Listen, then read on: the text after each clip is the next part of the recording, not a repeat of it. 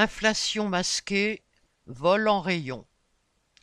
Plusieurs ministres ont fait mine de hausser le ton contre les supermarchés car ceux-ci dissimulent des hausses de prix. Ce que ces ministres considèrent comme problématique n'est pas le racket des consommateurs, mais le fait de ne pas les en informer suffisamment. Voilà comment le gouvernement s'oppose à ce qui est du vol à grande échelle. Le ministre de l'économie et des finances, Bruno Le Maire, s'est emporté sur France Info le 7 septembre contre la pratique qui consiste à réduire les quantités dans un emballage semblable sans changer le prix. C'est une arnaque, c'est scandaleux. A-t-il dit.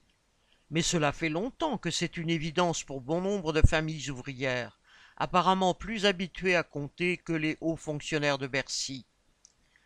La direction de Carrefour a réagi en annonçant que les produits concernés par cette pratique seront signalés dans ses magasins dès le 11 septembre.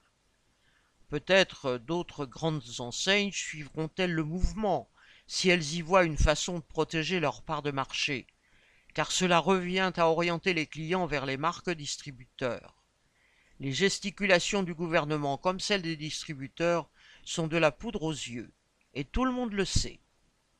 Thomas Baumer